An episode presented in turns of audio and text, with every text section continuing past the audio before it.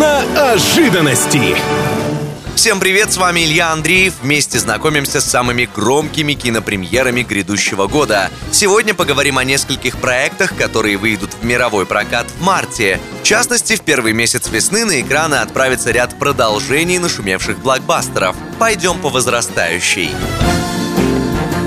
Жанр кинокомиксов представит вторая часть фильма «Шазам». Как это обычно бывает, главному герою предстоит спасти мир. В этом фильме планете и всему сущему угрожают древние богини. Сиквел «Шазама» с подзаголовком «Ярость богов» отправится в мировой прокат 16 марта.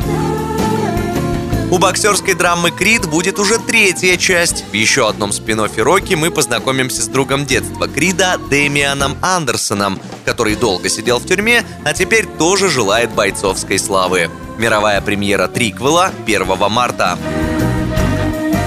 В марте на экраны вернется Джон Уик, и это уже будет четвертый фильм о суперкиллере по прозвищу Баба Яга. Свободу этот парень заслужил, но это не значит, что у него больше нет проблем. Появляется новый могущественный враг, куча его союзников, и теперь главный герой в исполнении Киану Ривза будет эффектно драться с ними. Мировой прокат с 22 марта.